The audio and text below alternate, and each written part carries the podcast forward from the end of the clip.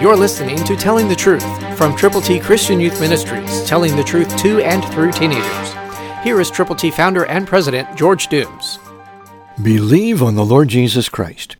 Listen to Genesis one thirty-one, New King James. Then God saw everything that he had made, and indeed it was very good. So the evening and the morning were the sixth day.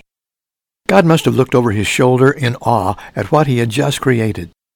He had put it all together, the whole world, everything above the world, everything below the world, everything in the world, and then the finishing touch.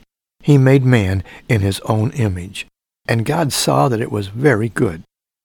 God wants you and me to know that what he has done is good for us and good for others. So will you pray for those who need to know the Lord, for them personally?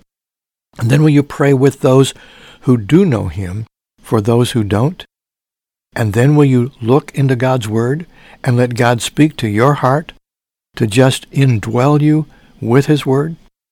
The psalmist put it this way, "Your Word have I hidden in my heart, that I might not sin against you."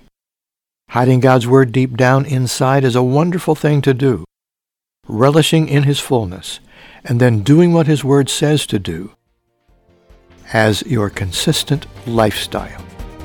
He said, go. Let's get up and go with the gospel to people who need the Lord today. Will you? Christ through you can change the world.